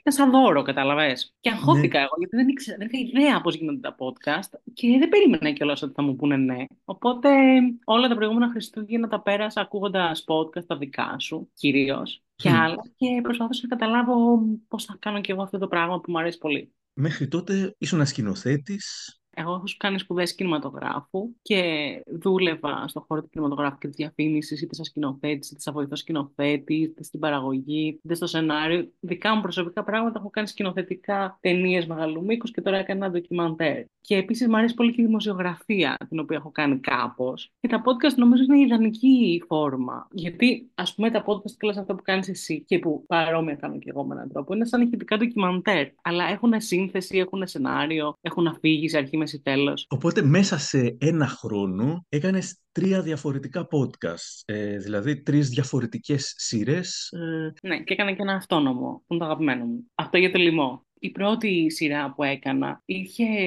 σαν θέμα τους καλλιτέχνες ε, στα χρόνια της δικτατορίας. Είναι συνεντεύξεις καλλιτεχνών που είτε δούλευαν σαν καλλιτέχνες τότε, είτε έγιναν αργότερα, αλλά ήδη ας πούμε είχαν αποφασίσει ότι θα ασχοληθούν με θέατρο, είτε λογοτεχνία, είτε μουσική. Και να πω ότι εκπλήρωσα τον ήρωα της ζωής μου, πήρα συνέντευξη από τον Διονύη Σαββόπουλο. Οπότε και μόνο γι' αυτό άξιζε.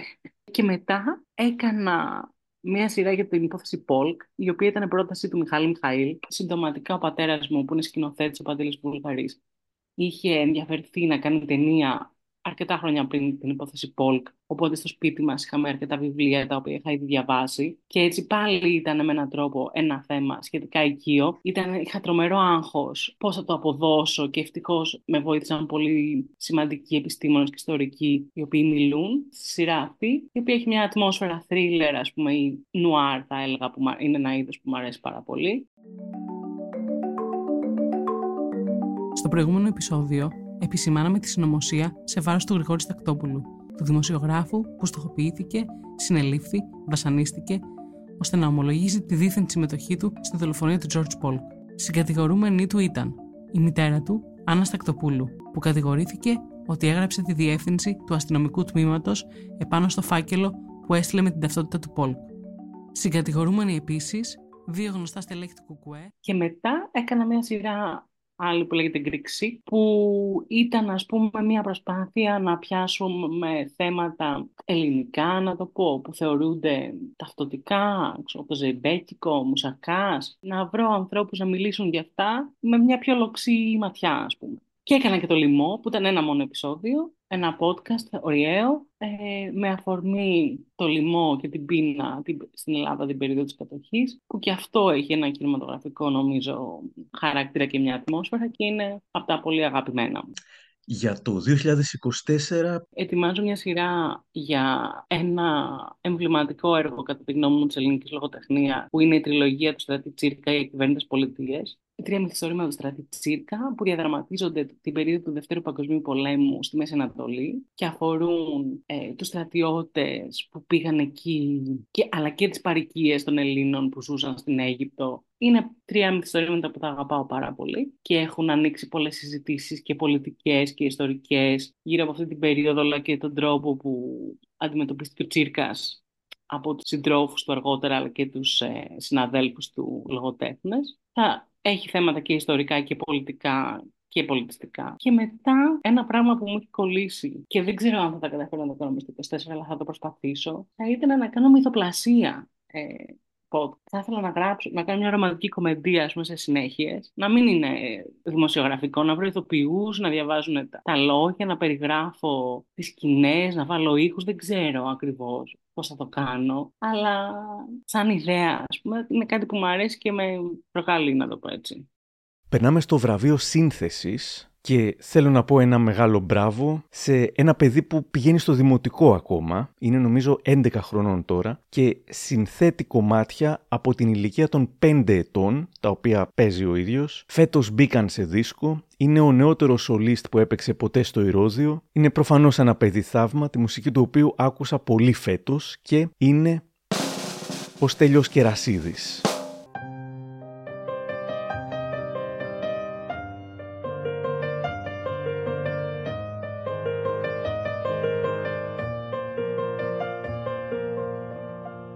Θέλεις να μου πεις πώς ήταν το 2023 για σένα; Ήταν πολύ ωραίο. Πήγα αρκετά ταξίδια.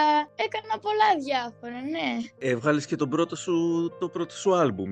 Ναι, το The First Snow. Ε, νιώθω πολύ χαρούμενος που βγήκε ο δίσκος. Ε, μέσα στο δίσκο είναι σχεδόν όλα μου τα κομμάτια που σύνθεσα από 5 ετών έως και σήμερα.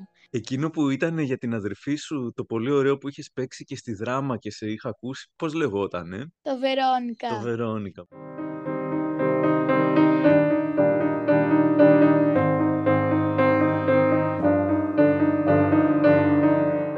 Από όλα τα μέρη που ταξίδευσες, τι σου άρεσε, ποιο σου άρεσε πιο πολύ; Γενικά μου άρεσε πολύ στο Ντουμπάι και στην Αμερική, στη Νέα Υόρκη. Και για το 2024 τι σχέδια ε, έχεις; Ε, σχέδια για το μέλλον δεν μου αρέσει να κάνω πολύ. Ε, ό,τι πρόταση έρχεται τη σκέφτομαι με τον μπαμπά μου και αποφασίζουμε. Ε, σίγουρα θα κάνω αρκετές συναυλίες και ταξίδια αλλά το πιο σημαντικό είναι στο Λονδίνο που συζητάμε να συνεχίσω σε ένα μουσικό σχολείο για το γυμνάσιο. Και γράφω και ένα καινούργιο κομμάτι που πολύ σύντομα θα ακούσετε. Αυτές τις μέρες θα πάω στο στούντιο να το ηχογραφήσω. Συνήθως τι σε εμπνέει όταν ε, φτιάχνεις την ε, μουσική; Ε, τα πάντα. Η φύση, τα ζώα, ε, ακόμα και αδερφές μου. Τα πάντα. Στέλιο, σε ευχαριστώ πάρα πολύ. Εύχομαι... Εγώ ευχαριστώ. Καλή χρονιά, εύχομαι. Ευχαριστώ. Καλή χρονιά σε όλους. Γεια σου, Άρη.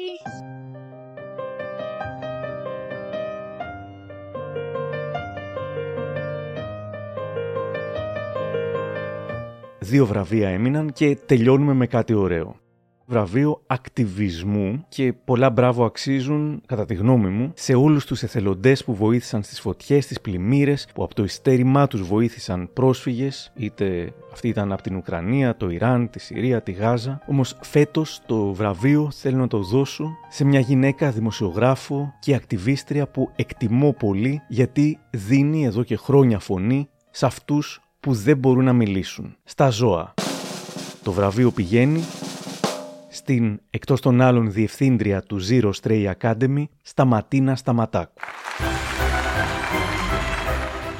Δυστυχώς ε, κάθε χρονιά στην Ελλάδα για τα ζώα είναι μια πολύ δύσκολη χρονιά. Είναι μια χρονιά στην οποία διαπιστώσαμε ότι οι φυσικές καταστροφές όχι απλά μας ε, χτύπησαν την πόρτα, μας χτύπησαν την πόρτα, μπήκανε μέσα και μας κάνουν να αναρωτηθούμε κατά πόσο μπορούμε να διαχειριστούμε φυσικές καταστροφές, να διαχειριστούμε κρίσεις σε φυσικές καταστροφές, όταν διαχειριζόμαστε ήδη μια πολύ μεγάλη κρίση με 3 εκατομμύρια δέσποτα ζώα. Και μας δείχνει επίσης και ότι είναι όσο ποτέ αναγκαίο να προχωρήσουμε στην πρόληψη και όχι απλώς στη διαχείριση. μέσα στην τόση σκοτεινιά είμαι πολύ χαρούμενη που με το Zero Stray Project προχωρήσαμε στην ε, πρώτη υποχρεωτική εκπαίδευση της ελληνικής αστυνομίας και συγκεκριμένα αστυνομικών πρώτης γραμμής για την προστασία των ζώων, χωρίς να σημαίνει ότι αυτό είναι αρκετό.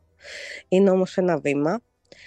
Έχουμε καταφέρει να ξεκινήσουμε επίσης προγράμματα επιδοτώντας ηλεκτρονικές σημάνσεις σε δεσποζόμενα ζώα συντροφιάς και μιλάμε για ένα πολύ μεγάλο νούμερο, επιδοτούμε αυτή τη στιγμή περισσότερες από 10.000 ηλεκτρονικές σημάνσεις. Το microchip είναι το εμβόλιο για τα δέσποτα ζώα, οπότε δίνουμε πάρα πολύ μεγάλη έμφαση σε αυτό.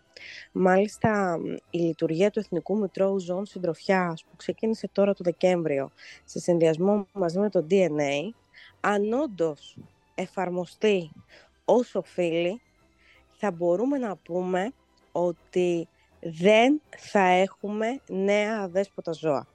Το θέμα βέβαια είναι εφαρμοστεί, το τονίζω. Έχουμε όμως τα όπλα αυτά στα χέρια μας. Το Εθνικό Μητρό Ζώων Συντροφιάς είναι μια τομή τις ε, προδιαγραφές που υπάρχουν για το πώς ε, λειτουργεί όλο αυτό για τα ζώα συντροφιάς δεν πιστεύω ότι τα πράγματα γίνονται χειρότερα. Απλώς είναι τόσο πολλά τα προβλήματα και είναι τόσο μεγάλο το νούμερο των αδέσποτων ζώων και των κακοποιημένων ζώων στη χώρα μας, που είναι φυσικό όσο αυξάνεται η ευαισθητοποίηση το πρόβλημα να μας φαίνεται και μεγαλύτερο. Δεν θεωρώ ότι οι Έλληνες ξαφνικά έγιναν κακοποιητές ζώων και ότι πριν δεν ήταν. Πριν κανείς δεν τα έβλεπε. Τώρα έχουμε αρχίσει όλοι και τα βλέπουμε. Και τα δύο τραγικά περιστατικά που συνέβησαν ε, τις τελευταίες ημέρες στην εκπνοή του 2023, η υπόθεση του Όλιβερ και αντίστοιχα υπόθεση με την ε, γυναίκα στη Θεσσαλονίκη η οποία έχασε τη ζωή της από επίθεση τριών δεσποζόμενων σκύλων. Μας βάζει έτσι σε μια θέση να αναζητήσουμε τις ευθύνες μας. Έχουμε μάθει πάντα να ρίχνουμε την ευθύνη στον άλλον και τα δεσποζόμενα μας δείχνουν ότι η ευθύνη είναι ξεκάθαρα δική μας. Και αυτό μας ζορίζει όλους. Έχει έρθει η ώρα να το αντιμετωπίσουμε αυτό. Δεν μπορεί να κάνουμε κύκλους γύρω από τον εαυτό μας, ούτε να βάζουμε τσιρότα στις πληγές. Έχει έρθει η ώρα σε μια χώρα που πλημμυρίζει να κλείσουμε τη βρύση. Και ένα τελευταίο. Α, ναι, φυσικά. Να πούμε. Ένα τελευταίο. Ναι. Η φετινή χρονιά για μένα δεν κλείνει όμορφα. Γιατί έχασα το Βασίλη. Ο Βασίλης ήταν, είναι, είναι η απόδειξη ότι ένα ζώο που κάποιος στην εκπνοή του 2021 τότε, παραμονή πρωτοχρονιάς, τον πέταξε μέσα σε κάδο σκουπιδιών, μέσα σε σακούλα σούπερ μάρκετ, μέσα στον κάδο. Τον άφησε ηλικιωμένο, σκελετωμένο, παντελώς ανήμπορο, τυφλό, άρρωστο, ετοιμοθάνατο. Δεν του δίνανε ελπίδες για να ζήσει. Ο Βασίλης έζησε μαζί μου δύο χρόνια. Και ήταν σαν να περίμενε κιόλας 15 Δεκεμβρίου να κάνουμε τα γενέθλιά μου και μετά ήταν η μοναδική μέρα που ήταν καλά το Δεκέμβριο, τελείως, τελείως καλά και μετά από λίγο να μου αφήσει. Ο Βασίλης λοιπόν που για κάποιον πριν από δύο χρόνια αποτελούσε σκουπίδι, σκουπίδι που το πέταξε μέσα στον κάδο. Δεν μπορώ να συνειδητοποιήσω ότι μέσα στο κέντρο της Αθήνας πέταξε άνθρωπος σκυλί εντός του κάδους σκουπιδιών. Τα τελευταία δύο χρόνια για μένα αποτέλεσε το πιο σημαντικό πλάσμα στη ζωή μου και το πιο αγαπημένο μου πλάσμα. Το δικό μου δώρο, το πιο μεγάλο μου δώρο αν το σκέφτεστε να υιοθετήσετε, κάντε το. Γιατί μπορεί και εσείς να αγαπήσετε τόσο πολύ ένα ζώο όσο αγάπησα εγώ το Βασίλη, όσο με αγάπησε αυτός, που μέχρι τελευταία στιγμή ήταν στη γιατρό του και άκουσε τη φωνή μου και ανέβασε παλμούς για να ζήσει λιγάκι ακόμα, να με περιμένει αλλά δεν άντεξε γιατί μπορεί να αγαπηθείτε τόσο μα τόσο πολύ από κάποιο ζώο που για κάποιον άλλον ήταν ένα σκουπίδι. Για σας μπορεί να γίνει το μεγαλύτερο δώρο στη ζωή σας. Αυτά.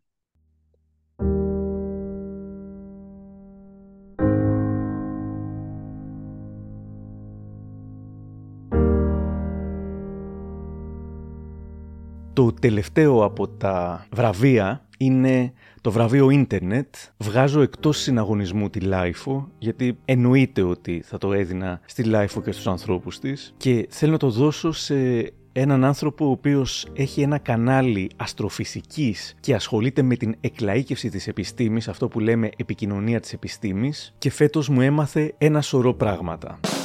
Το βραβείο πηγαίνει στον Παύλο Καστανά για το κανάλι του Astronio.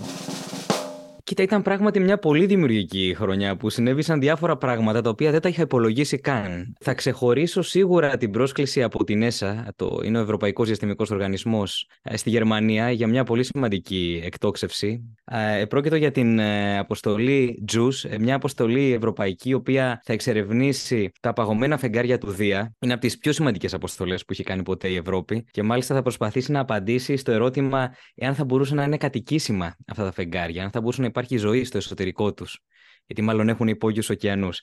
Με κάλεσαν λοιπόν εκεί για να είμαι στο κέντρο ελέγχου κατά διάρκεια της εκτόξευσης. Ε, από εκεί και πέρα ήταν η χρονιά όπου έγινε αυτός ο χαμός με την τεχνητή νοημοσύνη. Ε, και έγιναν δύο βίντεο πάνω σε αυτό το θέμα. Το πρώτο βίντεο ε, λέγεται «Το AI αλλάζει τα πάντα». Ήταν μια ε, εντελώς θα έλεγα αντιτηλεοπτική ή αντι-YouTubeική, όπως θες πες το συζήτηση, με την έννοια ότι κράτησε δυόμιση ώρες. Είχα καλέσει δύο ειδικούς πάνω στο θέμα της τεχνητής νοημοσύνης. Παρόλα αυτά έχει, ε, πήγε στις 1.100.000 προβολές, που είναι απίστευτο νούμερο για τα ελληνικά δεδομένα και νομίζω ότι αυτό είναι το βασικό βίντεο για να ενημερωθεί κάποιος αυτή τη στιγμή για τις εξελίξεις στην τεχνητή νοημοσύνη. Είχαμε και αυτή τη συνέντευξη, την πρώτη συνέντευξη που έγινε στην Ελλάδα με ένα ρομπότ ε, έτσι, τεχνητής νοημοσύνης, ε, τη Σοφία, μια πρωτοβουλία της Ανδριάνας Μανέτα, η οποία εκείνη μου το πρότεινε. Βρισκόταν στο Λονδίνο και είχε επαφή με την εταιρεία, οπότε μου το πρότεινε και φιλοξενήσαμε στο κανάλι αυτή τη συνέντευξη. If someone tries to harm me or someone else, I'm equipped with the technology and knowledge to protect myself and others.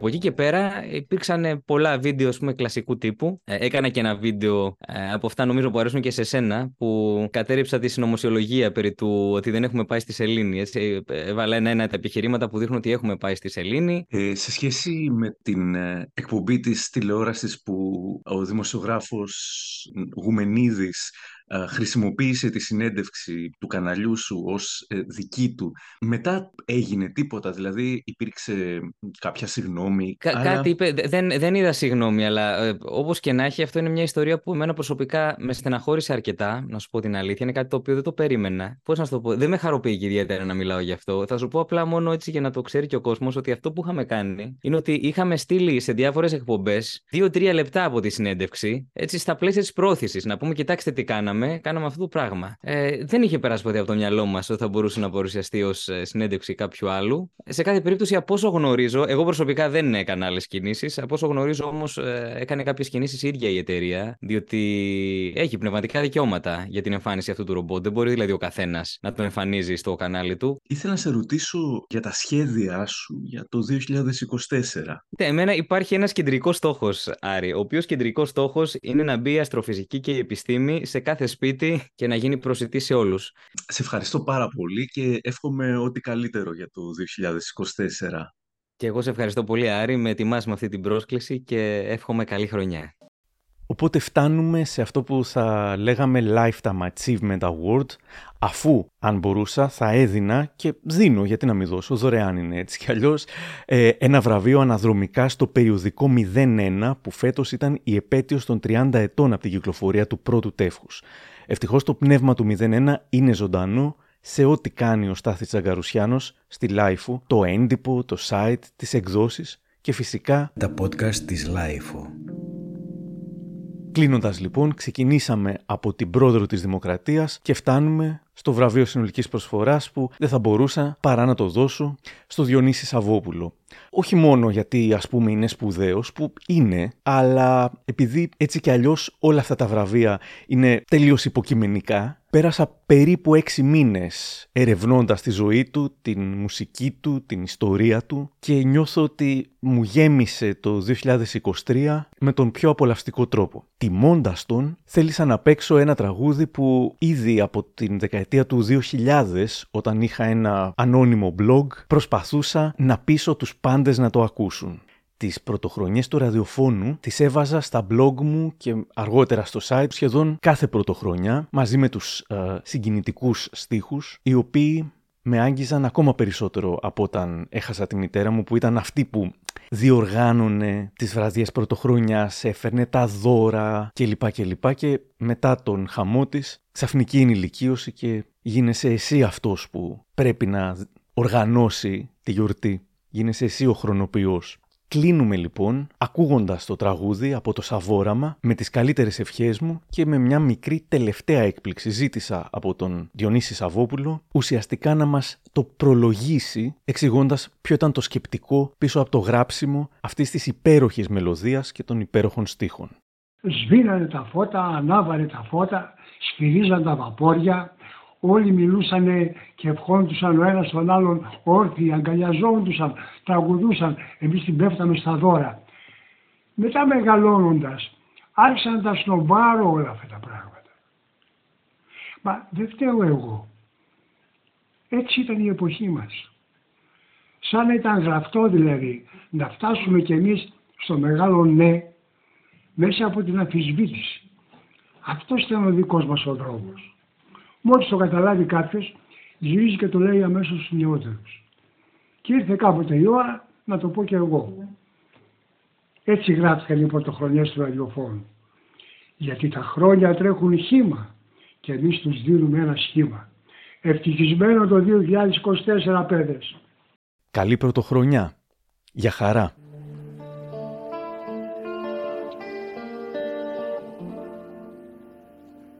Πρωτοχρονιές σε χρόνους άλλους Πρωτοχρονιές με τους μεγάλους.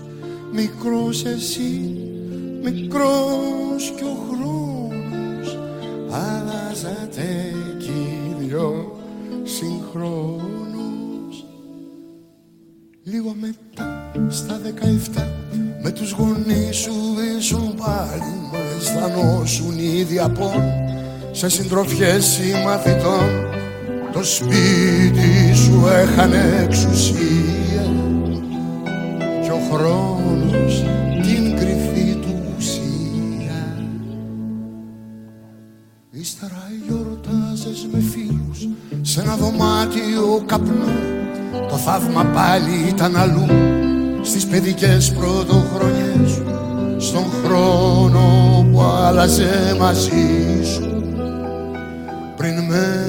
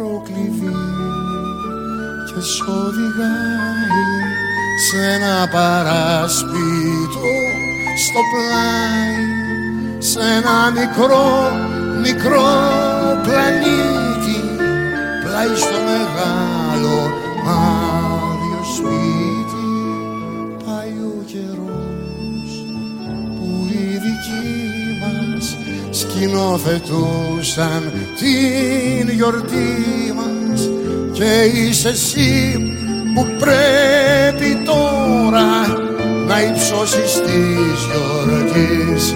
Τα δώρα ποιος θα νοιαστεί και ποιος θα τρέξει. Χρονοποιός ας είναι η λέξη γιατί τα χρόνια τρέχουν